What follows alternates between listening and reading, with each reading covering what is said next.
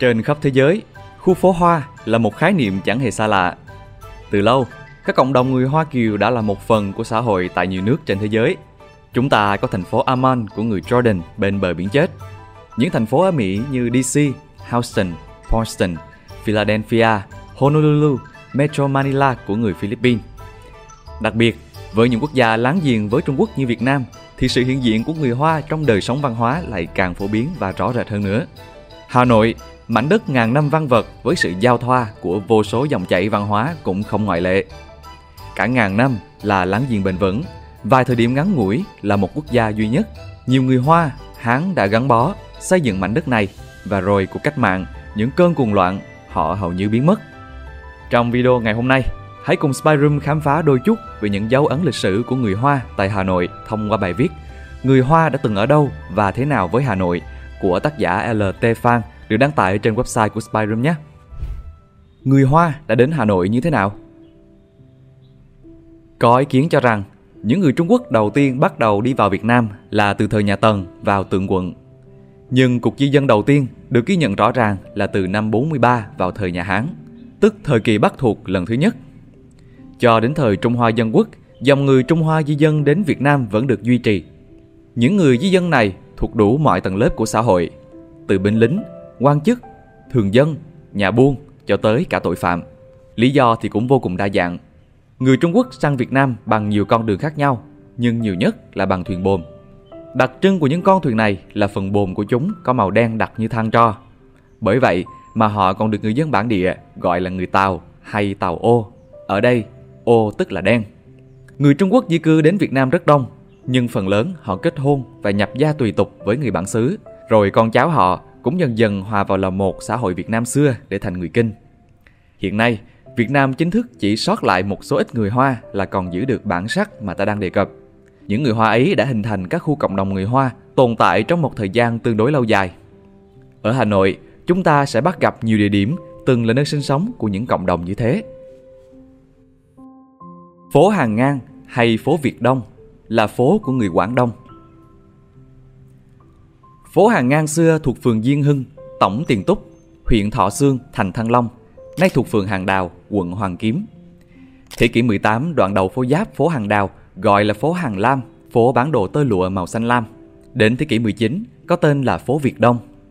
Sau người Pháp gọi là Rue de Cantonne, tức là phố người Quảng Đông. Đến năm 1945, con phố lấy lại tên tiếng Việt là phố Hàng Ngang, như dân chúng vẫn quen gọi. Khu phố Hoa Kiều buôn bán sầm uất, giàu có, hai đầu phố làm hai cánh cổng để buổi tối đóng lại. Đó có thể là nguồn gốc của tên gọi Hàng Ngang. Trong sách Người và cảnh Hà Nội, tác giả Hoàng Đạo Thúy viết Những người khách trú gốc Quảng Đông đến rất đông ở phố này, bán tạp hóa, chè và thuốc. Họ làm giàu to nên trước đây hai đầu phố làm cổng ngăn rất chắc. Sau nhà có tường cao như thành chỉ có một số cửa sau kính đáo để thì thọt với Tây, với quan. Từ thời Lê, tên phố là Việt Đông do có nhiều Hoa Kiều gốc Mân Việt, Quảng Đông đến lập hội làm ăn. Khi quân Thành chiếm Trung Hoa vào thế kỷ 17 thì người Minh Hương chạy loạn sang đây đã đem văn hóa cúng lễ của Tàu pha vào phong tục của người Việt. Ví dụ như dựng đình Tam Thánh, thờ cả quan công cùng với Trần Hưng Đạo trong đó. Thời Hậu Lê và thời Nguyễn, triều đình Việt Nam định ra luật cư trú cho người ngoại quốc rất nghiêm. Theo lệ cũ, người Hoa được tổ chức thành bang, tập trung vào mấy nơi ở Hà Nội là Việt Đông, Hàng Ngang và Hà Khẩu, Hàng Bồn. Hết thời hạn phải về Trung Quốc, nếu tình nguyện ở lại phải thay đổi y phục, phong tục theo người Việt Nam. Sách Đại Nam Nhất Thống Chí thời Nguyễn vẫn ghi tên phố Việt Đông. Trong sách Vũ Trung Tùy Bút, Phạm Đình Hổ có chép Phùng Diên Hưng và phường Đồng Lạc là phố hàng áo, bán các thứ tơ lụa, vóc nhiễu. Như vậy, có lẽ trước khi người Hoa Kiều tới đây mua nhà kinh doanh thì hàng ngang, tức phường Diên Hưng và đoạn đầu phố Hàng Đào, tức phường Đồng Lạc, dân ta bán quần áo và cả yếm nữa. Vì đình phường Đồng Lạc còn có tên là đình Hàng Yếm. Trước đây ở phố Hàng Ngang quá nửa số dân là người Hoa. Nhiều người đã thay đổi y phục theo phong tục Việt Nam nên dân ta gọi là người Minh Hương, tức người Việt gốc quê nhà Minh.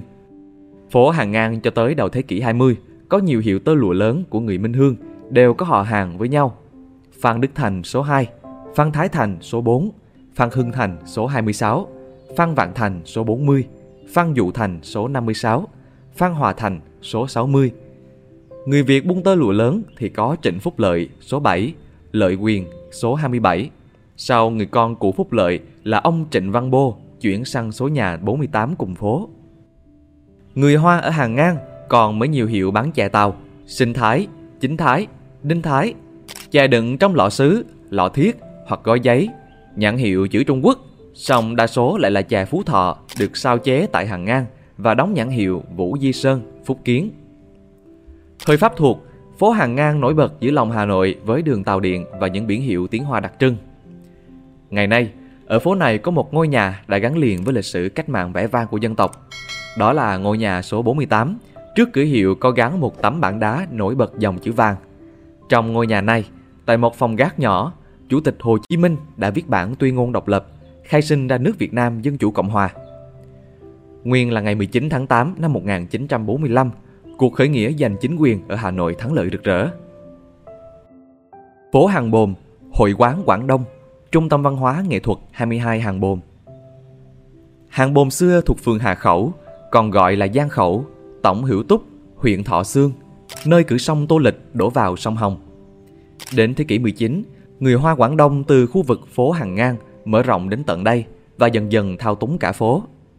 Cổng ở phố Hàng Bồm rất to và bề thế, tương đồng với các cổng khu người Hoa khác trên thế giới. Khi người Pháp đặt chân lên Bắc Kỳ năm 1872, phố có tên tiếng Pháp là Rue des Vos.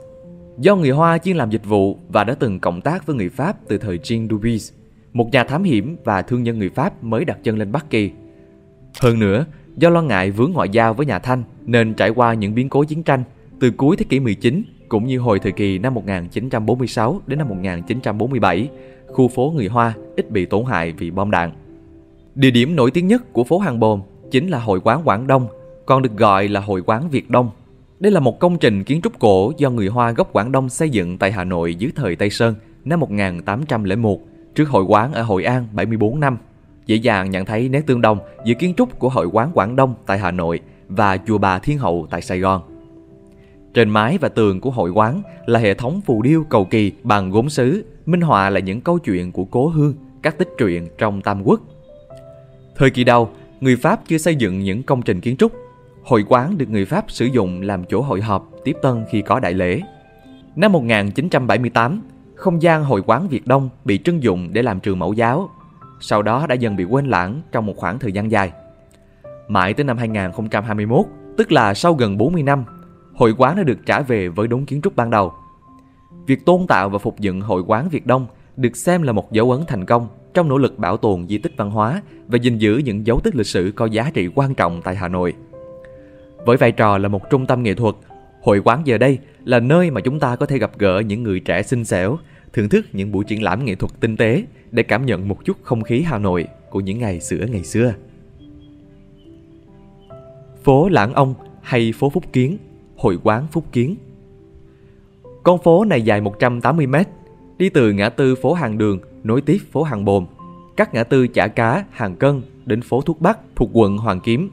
Thời Pháp thuộc, phố mang tên là phố Phúc Kiến, Rue Phúc Kiến hay Rue Phúc Kiến. Bởi ở nơi đây tập trung nhiều người Hoa đến từ bang Phúc Kiến.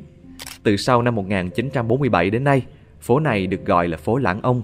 Sách Đại Nam Thống Nhất Chí viết vào thế kỷ 19 có chép phố Phúc Kiến bán đồng. Sách Chuyến đi chơi Bắc Kỳ của Trương Vĩnh Ký năm 1870 cũng nói đến phố đó bán đồ đồng, đồ sắt. Đồng bán ở đây là đồng thỏi ngày xưa người Tàu từ mỏ Tụ Long ở biên giới về. Đồng còn được thay bán cả ở phố Hàng Ngang, phố Phúc Kiến. Ở gần chợ Đông Thành có khu thờ thủ công đồng sắt ở phía bên trái cửa đông. Phố Phúc Kiến cũng bán thuốc bắc, cái đó dễ hiểu vì thuốc bắc và người Hoa thường gắn liền với nhau.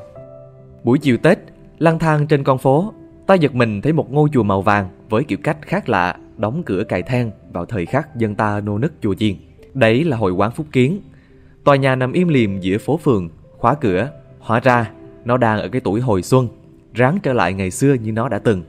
Nằm trên con phố này, có một công trình kiến trúc cổ mang tên Hội quán Phúc Kiến, được xây dựng từ những năm 1817.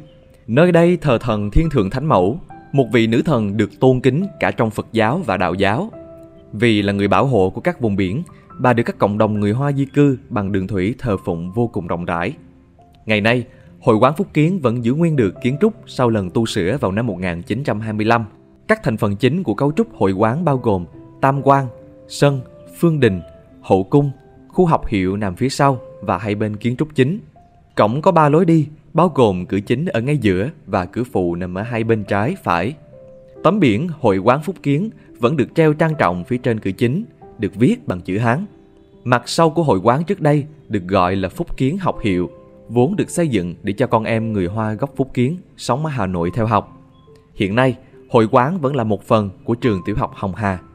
Hội quán là nơi cộng đồng gặp gỡ, đại hội ban, tổ chức các lễ truyền thống và đặc biệt là nơi để giáo dục văn hóa lịch sử cho thế hệ trẻ.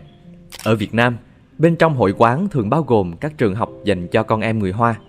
Mọi thứ được điều hành bài bản, quy củ, có hệ thống đã giúp người Hoa khó có thể đánh mất bản sắc dù ở bất kỳ đâu. Thông thả bước trên con phố dài, hoài niệm về những điều xưa cũ, ngàn năm văn vở chỉ còn lại lác đác, bị bỏ rơi những điều mới mẻ.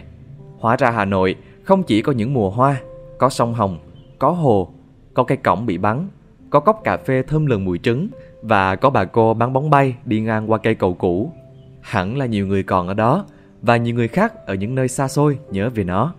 Chả có quá khứ nào là hoàn hảo, biết để hiểu và thông cảm lẫn nhau trong tiến trình xây dựng một tương lai chung có nhau.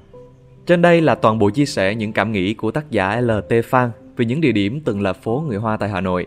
Có thể nói, Hà Nội ngày nay đã thay đổi nhiều.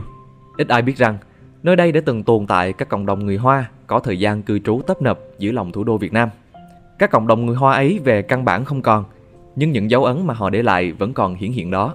Việc bảo lưu dấu tích văn hóa Hoa, nhất là trong khu vực được quy là phố cổ, vẫn là sự bổ sung cần thiết để làm tăng thêm vẻ đẹp lịch sử và sự cổ kính của Hà Nội ngàn năm, nơi hội tụ văn hóa bốn phương.